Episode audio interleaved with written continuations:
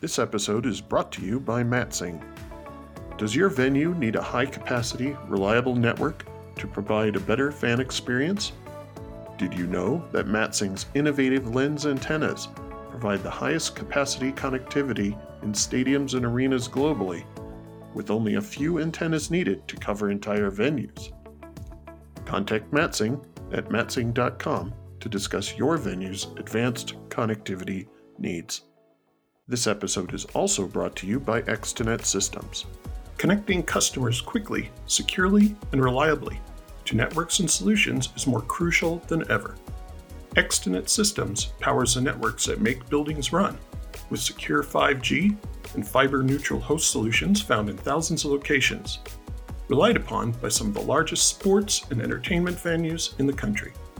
With services that include infrastructure, indoor outdoor mobility, private wireless networks, and enterprise connectivity, Extenet provides businesses with what they need to thrive. Visit extenet.com to learn more. That's E X T E N E T.com.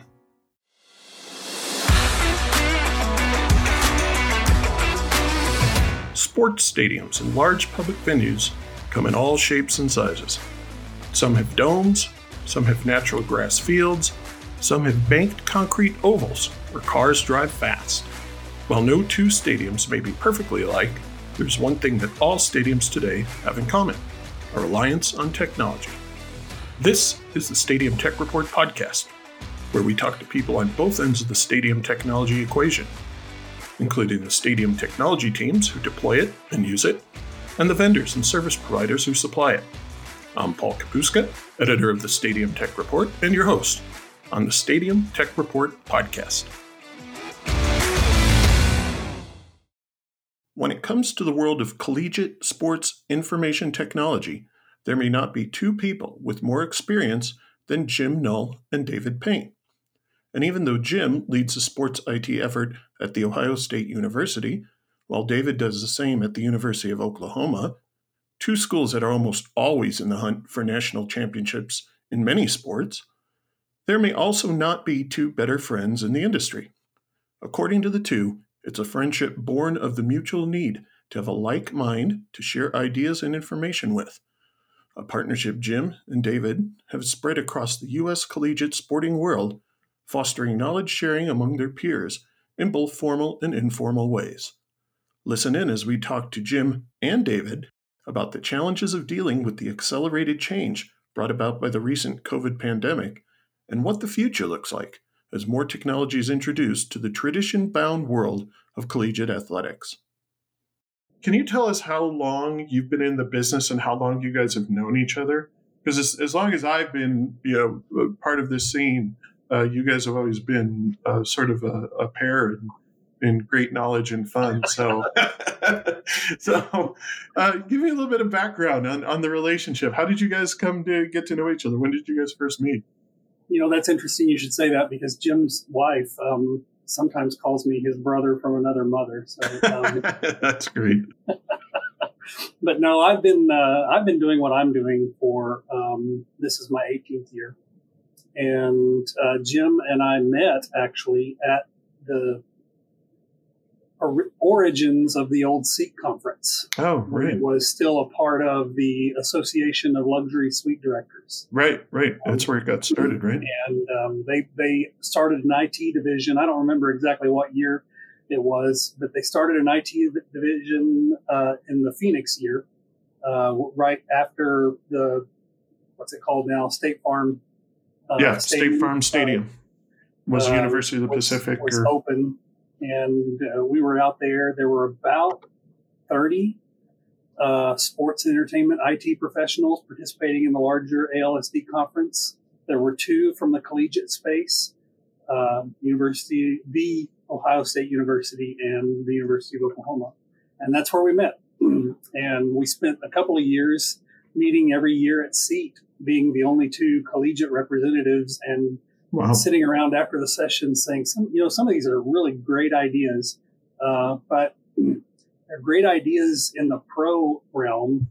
And I'm not sure exactly how they translate to collegiate athletics. Um, And wouldn't it be wouldn't it be good to have more people around that, that we could kind of bounce that off of and say how do you how will we make that transition? Because neither of us were creative enough to make that next step on our own. So mm. I'll just shut up there and turn it over to Jim and let him add anything before I ramble and say too many stupid things.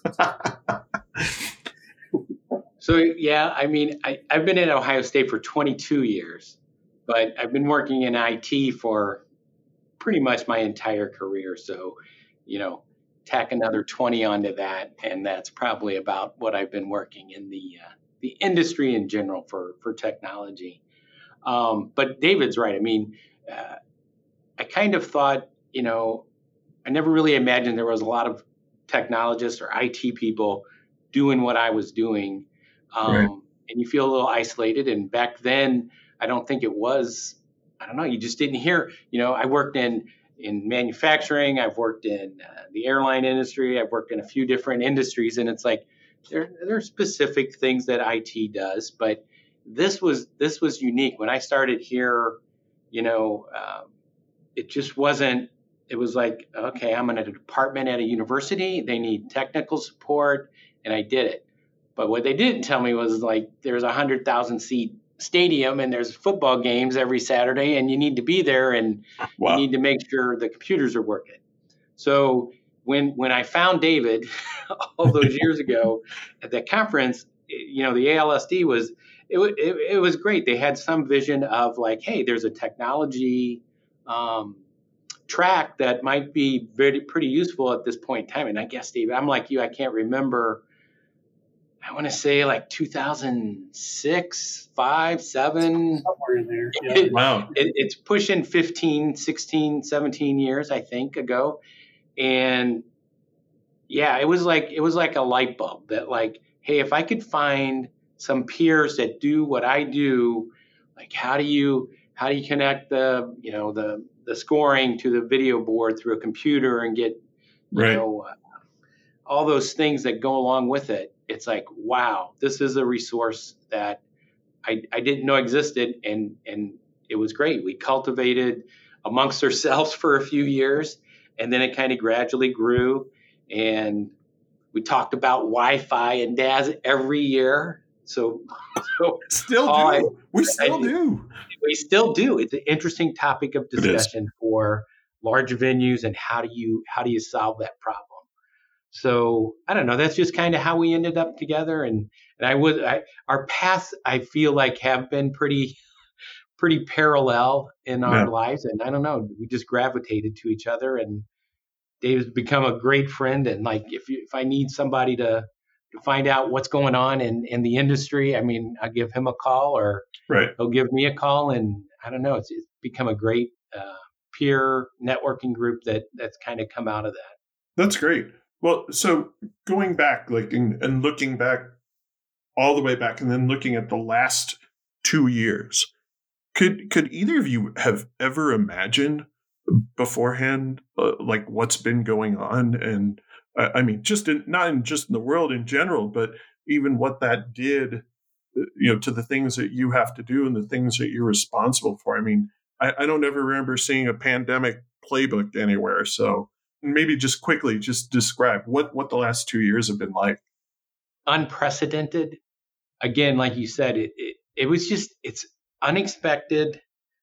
Flying by the seat of your pants a bit and trying to provide a service to a very unique industry where these coaches and student athletes continued on and continued through this and supporting that it, it, again, I it, like you said, there there was no playbook, and some good things came out of this. You know, and you try to look at the positive part of how maybe we we provide our service. I think there's some positive things that came out of the whole thing, but overall, yeah, it was it was certainly the biggest challenge in my professional career. Yeah, yeah, it was kind of the this disruptive event that accelerated some things, like not completely, but like digital transformation. You know, that's a buzzword we throw around in IT a lot. It's not as easy as the buzzword makes it sound because there are paradigms that are in place that people are used to functioning within, and uh, some of those paradigms just get shattered. So, if anything, I think the the disruption accelerated some very positive things there uh, around. I mean, we didn't even know if we were going to be playing games, but right. we're also a university, uh, and if we do play games and players are going to be eligible, they have to be in class. And if we do play games uh, and we're going to social distance, they still have to have film time, which became a remote. So there was this flurry of activity around a lot of things that didn't even have any didn't have anything to do with like the fan and the stadium. It had everything to do with the parts around it and having an effective and efficient setup where you can continue doing business as usual as much as possible, I guess, all centered around remote work. Uh, the other thing I think it accelerated for us, it helped pay a little bit more attention to kind of the security side of things, um, where there may have been some lacks, you know, just get, getting comfortable with the old processes and, and, flows, and then all of a sudden thinking about, oh no, the, these data are going out um, through different channels, uh, and and you know, yeah, it's one thing to protect the playbook, but then there are other types of data that are going out there that you have to kind of worry about. And I will call it in general a positive thing, even though it was pretty painful. Um, yeah. Given the time constraints that we needed, that we had to kind of get things turned around and up and running in that different environment. When we come back, we discuss the challenges of bringing new behaviors and new stadium processes to high profile stadiums with long standing traditions. More from David Payne and Jim Null after the break. This episode is brought to you by Matsing. Does your venue need a high capacity, reliable network to provide a better fan experience? Did you know that Matsing's innovative lens antennas provide the highest capacity connectivity in stadiums and arenas globally, with only a few antennas needed to cover entire venues. Contact Matsing at matsing.com to discuss your venue's advanced connectivity needs. If you like our show, why not take a minute now to subscribe to make sure you don't miss another great episode? Simply go wherever you look for fine podcasts and search for Stadium Tech Report. We can be found on iTunes, on Apple Podcasts, on Google Podcasts, and on SoundCloud. You should also visit our website at stadiumtechreport.com and sign up for our email newsletter, where you will find links to all our past podcast episodes, as well as all the breaking news, analysis, and commentary that will tell you all you ever need to know about the stadium technology marketplace. Yeah, and I think the one thing that that also sort of binds you guys together is that you know you're both at sort of high profile places you have big stadiums you have long traditions. And and one of the things i noticed especially this past year as fans started coming back in full force you know there was a, a lot of new behaviors that had to be learned quickly. And i'm talking here about digital ticketing. I'm talking about security, about you know just getting in and out of the building. Do you think that some of these things are going to need to be changed? Will they ever be changed? I mean, the whole wait tailgating to the last minute seems like that's going to fall by the wayside. Or is that never going to change and the stadiums have to adapt to that as well? I, am just curious, like over the past year, what did you notice and see when when the fans did come back? You know, I, don't think necessarily digital ticketing is going away. Uh, it may transform uh, into some other form where the the token, whether it's a QR code on a phone that you scan uh, or a biometric that takes place, uh, that could be a transformation that takes place. Uh, and I'm not saying we're actively working on that. I'm just trying to think down the road of what that could transform into. I think the funniest thing to me in all of that is the hardest part about that transition to digital ticketing were the fans who want to have that memento.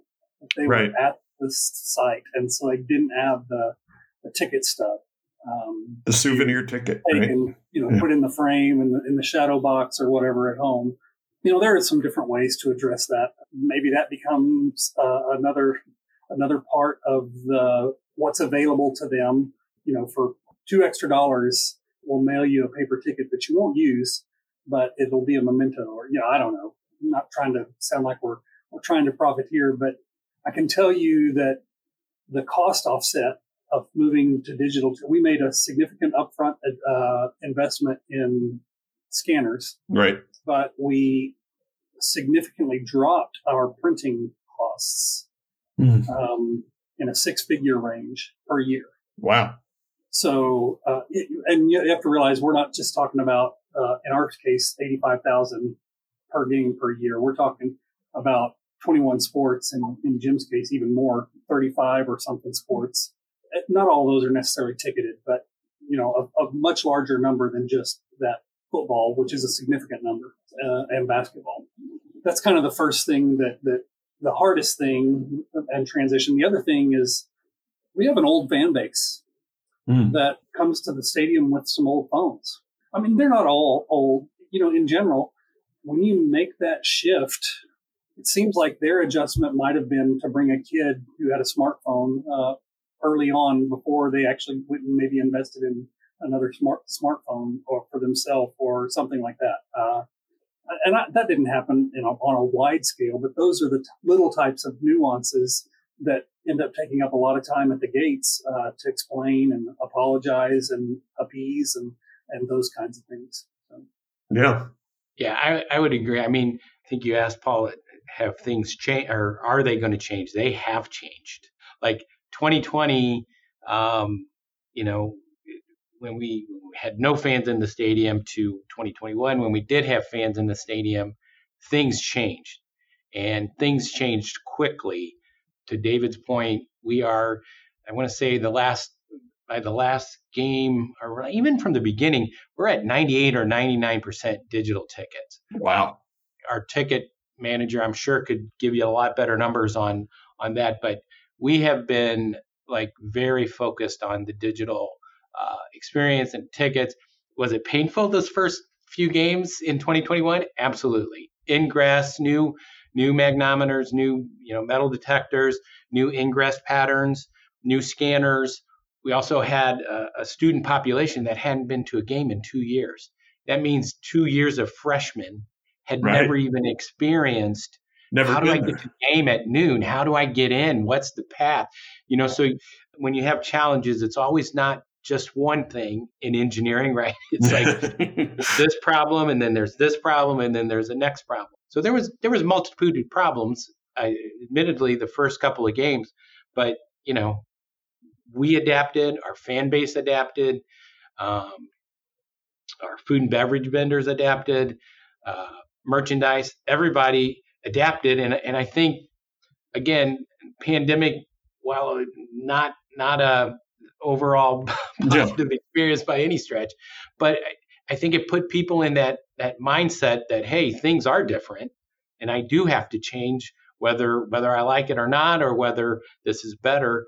But overall, you know, if we can prove that it's better, they they accepted it even more readily. So changes have come, changes are here, and um, kind of engaged a higher level of change that that still continues now that maybe we hadn't seen over the past, you know, six, seven years, 10 years, whatever you want to go back. As David said, we're pretty traditional schools here, and change is, is uh, sometimes hard. Um, but I think everything contributed to a, a positive uh, outcome from the changes that, that came down the, the, the pike. I, I, I want to jump on and add one more thing. Yeah. Just, just thought of as Jim was talking. I think the two of us are probably examples from that change that were well set up ahead of time because of projects that we had done in recent years before that. In you know, in some of our uh, monthly meetings with our peers, and as they're bumbling through and struggling through, uh, they're trying to figure out how they get connectivity out at their gates so that they can do right. digital scanning and some things like that. And those were not questions we really even had to deal with too much because of the investments we had made in our infrastructure um, the year before the pandemic ever hit. And we, we actually had a year of experience not with digital ticketing, but with connectivity. So that wasn't even part of our rush equation to get ready. That was already kind of in place for us. Uh, so that allowed us to think about things like, what if they don't download the tickets before they get here? Can we set up a staging area further out from the actual scan area and help help people before they get there to, you know, some manual things that weren't technology really related at all, um, because the we knew that the technology was in place. That's a great point because um, I, I think there were many places that were comfortable with just slow rolling changes, if you will, um, because you know the old ways were still still good. No, nobody was really complaining about them, and but now you, as I think you said, David, you know, you, you don't have a choice. You have to go digital ticketing because COVID and social distancing and, and human contact. You know, it's, it just makes more sense. What I'd like to ask about is, is more um, here now about the actual technology itself. So, Jim, I know you guys have the new weapons detector scanners. David, you have the new ticketing gates. Are, are there any other places where you know you see technology being able to really help improve these situations? We've been looking a lot at concessions technologies. You know the the just walk out stores or the checkout free stores. Is there anything that's on your sort of wish list to look at next? But I'm just I'm curious on on the technology side because now that change is happening, you know, maybe it's time to push those things a little bit faster that you'd been thinking about. Yeah, I would I would say food and beverage has been pretty big on our on our side and and those uh, walk in walk out kind of uh, venues or those those uh, grab and go those kind of things have have grown greatly and our our food and beverage vendor is is working a lot on streamlining that, getting getting you know turning over the the, the sales faster to generate more sales. And again, it's tough. It's tough in our big venues. You know, halftime, quarters. You know, how do we get people to get their their food and beverage faster and quicker? And and those those really are some of the bigger things that we're working on actually for this this summer and heading into next season. So those, yeah. those are probably the biggest area I think for us. Yeah, I, I, would say we, we didn't have it in place during the actual season, but with our spring game this last weekend, um, I'm trying to remember, we had like 75,000 people here for a spring game uh, this year, which is an all time high for us. That's um, great. As I was walking around the concourse, I noticed that our concessions provider had set up a few of these grab and go type things, particularly uh, related to beer and snack type items, where you know a typical spring uh, spring game before this wasn't quite that that capacity; it was about half that capacity, and so they didn't plan to open all of their concession stands. But as they monitored uh, what was happening with ticket sales and some things like, I mean, there's been a lot of drama around our team, so there was a compelling. And you know, the other side of it is it's kind of a one of those first events where even though we were at full capacity this this past season, where the people are okay to come back out and you know the masking things are done and and that we're not even going to go into all no. that because that there was a whole political um, thing where but they all came into the stadium and yelled for the same team so you know we, we had that communal element but the the grab and go thing even though there were lines there they were moving pretty quickly that was kind of a nice. I don't know. I don't know if it'll ever be like the what the Amazon store or the, the Whole Foods um, setup where you can walk in, fill your cart, and roll it right out to your car uh, without ever going through a checkout line. Unless some of our partners that help us with our digital presence start integrating those kinds of things in, but uh, but you know it might be more seamless at a place where your your rights holder also kind of affiliated with your concessions provider is affiliated with your merch provider where it all kind of rolls back into through a similar system. Otherwise there's a lot of custom development um, around that that yeah. That's a very interesting take uh, because the i think the places you are seeing them pop up first are exactly what you said like climate pledge arena right i mean amazon's the naming sponsor so for sure you know they're going to have a spot at the table there but we're also seeing some interesting pop up things too. Like there's you know, actually stores look like little uh, boxes that they just put out, you know, out in the parking lot or out on the concourses where it just, you know, it's a small thing, but the technology is all self-contained. So, you know, maybe those kind of things are, are more flexible. I, I'd like to move on a little bit, maybe away from technology, but I know technology plays a part in this. Do you do you see stadiums? I mean, uh, David, I know you guys just did a big renovation, and there were some definite different changes, things in terms of architecture and suites and different seating spaces. Do you see that happening more at other venues as well? I mean, it just seems like you know you talk about maybe a new generation of fans coming in. I, I don't know if they're going to want to sit in the same seat every game. You know, the same place you're starting to see these, like I call them party porches, where people can walk around and meet with friends and stand in a different area of the stadium. What what do you guys see for, from that perspective? Is is that a little harder to do maybe on the college scene just because of the traditions and the fact that the stadiums were built in 1813? Let's see, how old is how old is your stadium? Is your, I, I think our stadiums are of similar age, uh, within at least a decade. So uh, concrete had just been invented, right? I think yes. Again, the tradition piece, uh, but then the the value proposition has to come into play and kind of the return on what it is. Although, you know, we're we're looking at a new softball facility. Our softball team quite successful. There's a lot there's a lot of support around them. Quite honestly, they have outgrown the facility that they're in. Um, you know, they could host uh, an NAIA team in a fall season that doesn't count against the regular, you know, College World Series schedule or whatever.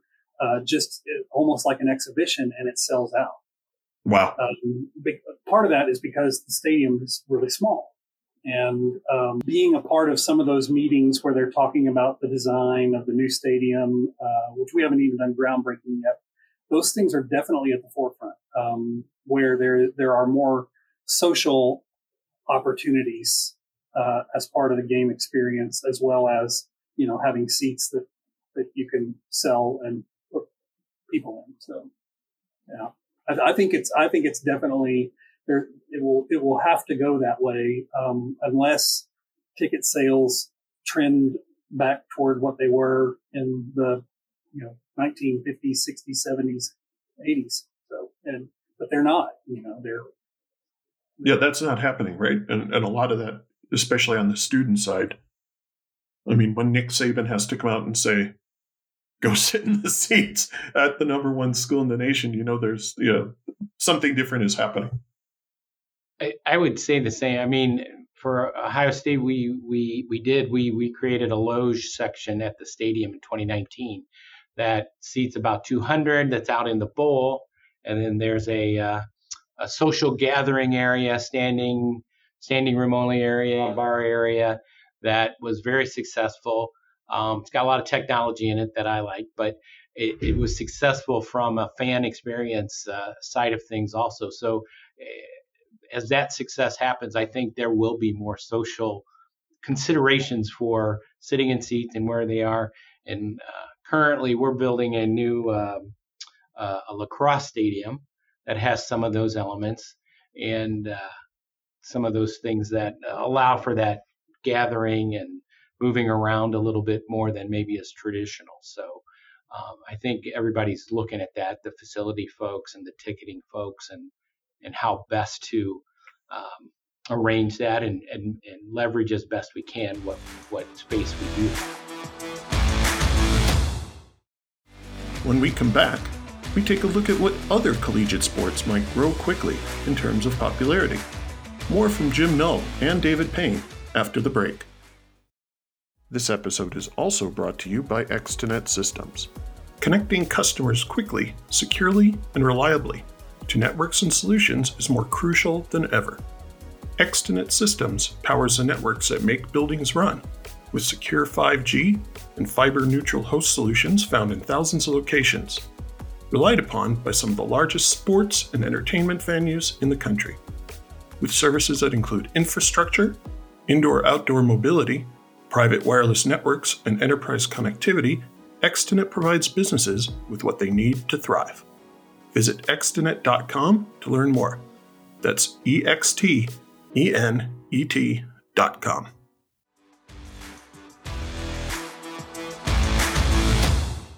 That's really neat. And it's interesting that you both mentioned um, different sports. I mean, I know we talk a lot about the big stadiums of football, the basketball, but you know, it, it strikes me that there are other sports that are really growing in popularity. And I know from you know having been invited to your conference of the college IT people that there's a lot more things that take up your days and your mind. The gymnastic scoring one just stays with me. Everybody's pain about trying to set up scoring at a yeah i never even thought about that right it's like there's a hundred things going on it's all got to be scored it's all got to be put together but um what what you know other lacrosse softball you know i was amazed i was at the women's final four and, and that was completely sold out there's huge enthusiasm i, I think across the board uh, for women's sports that might not have been there in my day at college and it's great what other sports do you is on are on your radar in terms of you know you're building a new lacrosse stadium?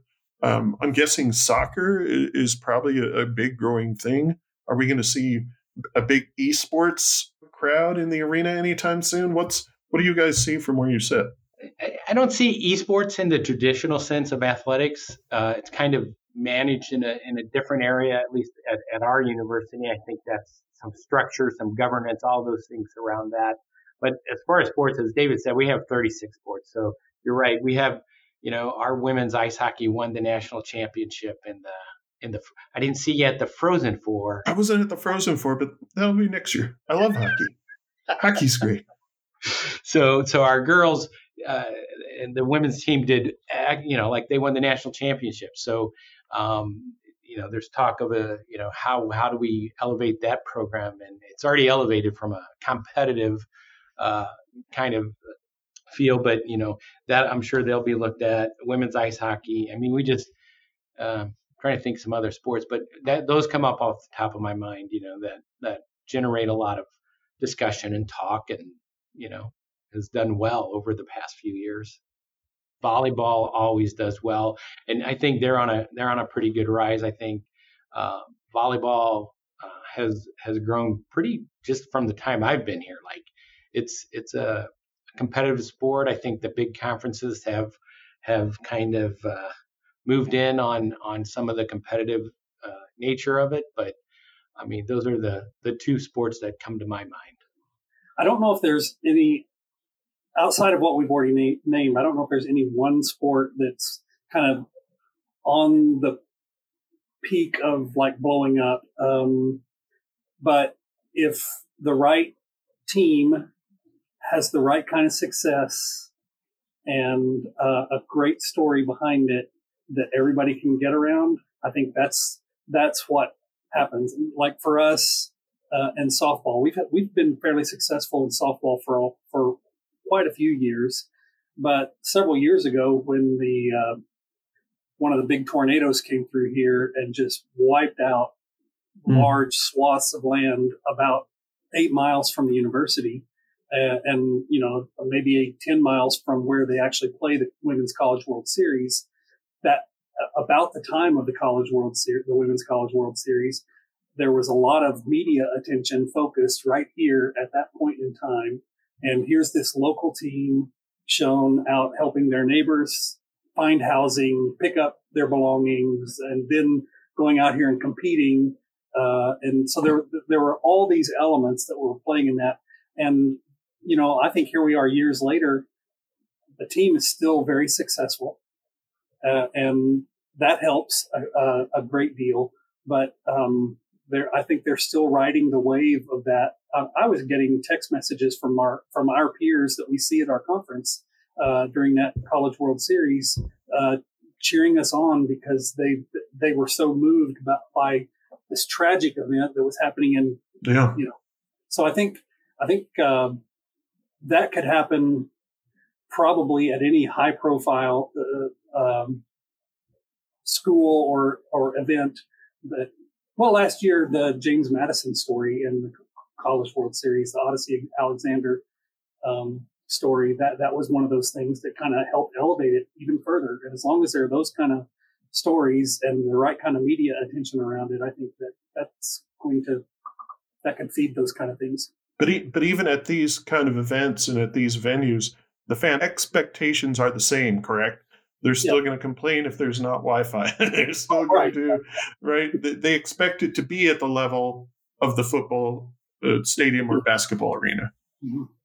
Yeah, yeah. Right. I think that's I think that's the challenge um, uh, that we're that we're still trying to address is to have a, a consistent, connected experience across the venues, um, so that it, they're not having to figure out a different way to connect at each place or each spot. Yeah, that makes sense. All right, it's crystal ball time. I'm Elon Musk. I have another $44 billion. I'm going to build you a stadium of the future. What do you put in that? What's different? If you look forward five years, 10 years, what do you, what do you think we're going to need? I mean, connectivity needs are not going down. I don't think they're ever going to go down. You know, I don't know if gambling is ever going to be a part of collegiate stadiums, but you you're certainly seeing at professional venues now. They're getting sports books. What you know? What do you guys see? What's what's the future? What what's Wi-Fi eight going to look like? I may be the first person to say Wi-Fi eight. I just want to claim that. Wi-Fi seven's been out there a lot uh, here in the last few weeks. Right. But, uh, yeah, the first thing, the lesson that I've learned, and probably Jim would uh, echo this, uh, because we our projects, our stadium upgrade projects, happen simultaneously, and we, man, we were on the phone together all the time, just comparing notes and uh, maybe even just crying on each other's shoulders every now and then. But the, the biggest investment from a technical perspective is in something as unsexy as the core infrastructure. Right. Uh, uh, getting getting the kind of capacity you need in place and the kinds of cable paths to serve every area that would be a part of this. And then beyond that, uh, the rest kind of takes care of itself because you can attach uh, IoT things here and there for the fan plazas. You can you can have AR, VR uh, types of experiences where maybe instead of bringing fans down to the field and, and having a, a safety concern, you take them into an arena or into a room and you have an AR experience and they get to, uh, uh, or a VR type of experience and they get to uh, maybe have a photo op with their favorite player. And maybe, you know, maybe that could happen now in, even in college with NIL. Uh, right. I was waiting for David's answer because I really don't know. You know, infrastructure, infrastructure absolutely is needed. Um, but I think it's a combination of how to enhance the experience, not only in the venue but at home too. I mean, I think broadcast. Uh, we talk a lot about the old stadiums and you know all the different camera positions and all the different technology that can enhance the visual part of of the competition.